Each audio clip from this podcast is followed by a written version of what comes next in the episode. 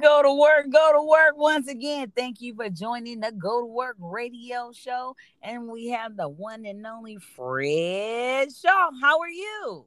I'm doing good. Go to work, go to work, go to work. It ain't about nothing if you ain't going to work. That part right there, you gotta love it.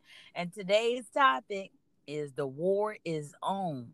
What you talking about today, Reverend Fred Shaw? One of the things that we do, in a, especially in the Black community, and this is not restricted to the Black community, is we talk about the problem, but we don't do anything about the problem. Well, one of the things that I'm is go to the major cities of this nation. I already just got back from Chicago this weekend. I talked with uh, Congressman Danny Davis. I'm going to be meeting with him in Texas, Washington, trying to get to uh, of the nation. They're having a big event in Washington, D.C. People are trying to speak to them. They want me to speak to the black mayors. And I'm just telling you, we can make the ear of these people in the right arms to where they go by. This is what, how we. There are those who want to defund the police. There's those who want to reform the police. But one of the things that we have not acknowledged, one of the things that we have not done is make sure we're educated to hit the right target. Now, we march with the mayors of these cities. We do the kumbaya thing. We attack mm-hmm. the police and everything. But everyone forgets that the chief of police. Mm. So while we walking around partnershiping and hugging the mayor, the guy we attacking works for him. Mm-hmm. Right. The other thing that we do, we have to understand is that police officers are um, uh, protected by their chief. It's the police unions.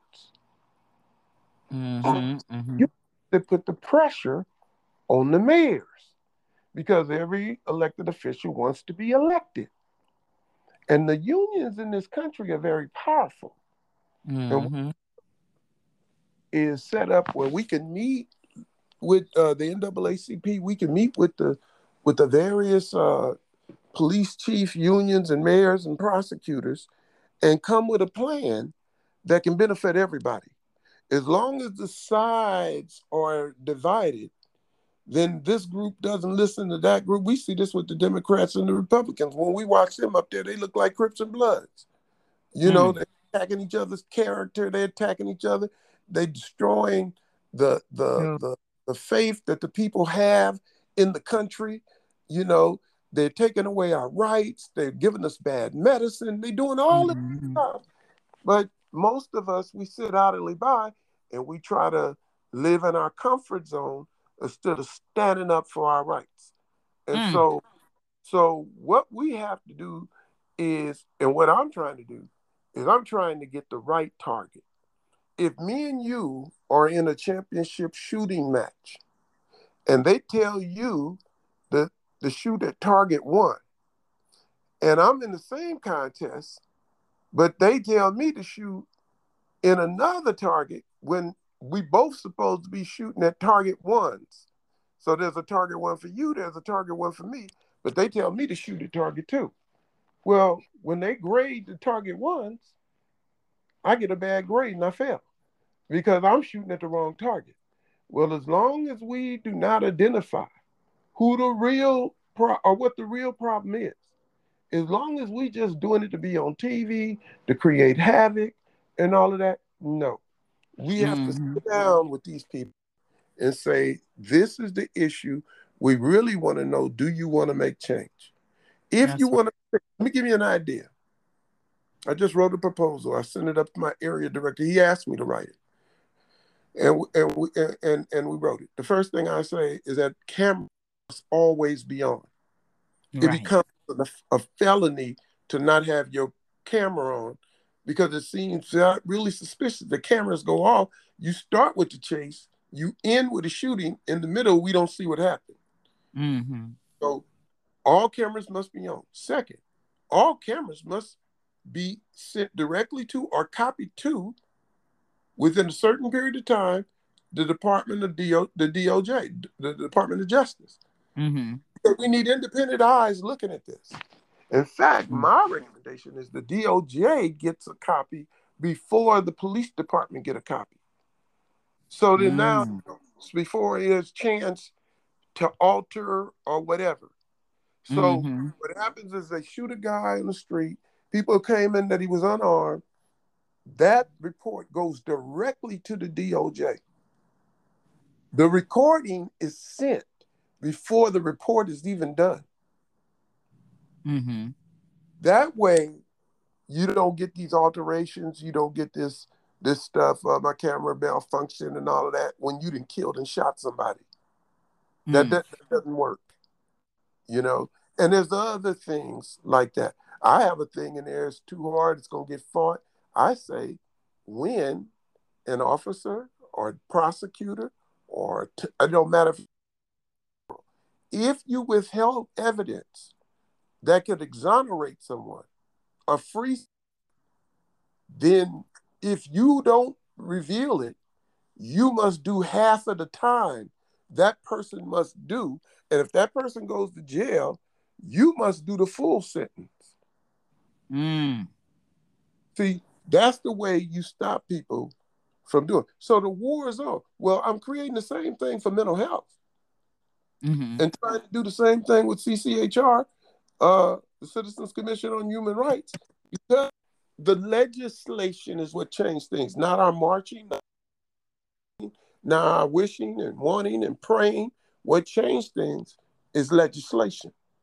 And Mhm. so, what I'm going to meet with the congressmen and senators and things like this across the Mhm. Absolutely.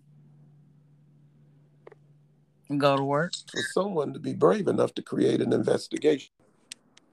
You know, Mm. so that's That part.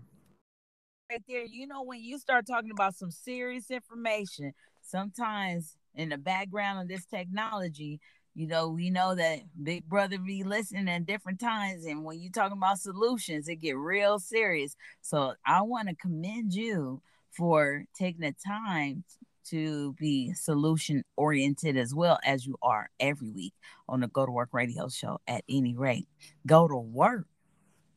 well work we we want to continue to talk about the solutions on because see everybody wants to talk about what's happening like they have some type of inside information like they're educating each other the only Mhm. way you know if a person know their stuff is if they uh, can produce a result for example somebody will come to you and say oh, uh, I'm an expert in the economy.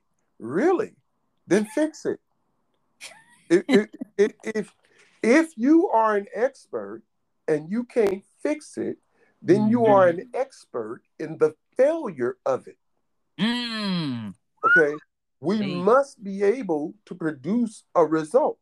In this Yes. country, we talk in our talk, but we're not walking our walk.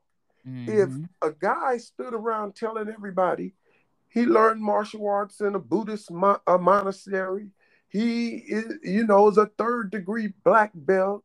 He Mhm. beat Chuck Norris and and, and and Steve Muhammad, and then you watch him at 46 years old walk out and little Ricky knock him out.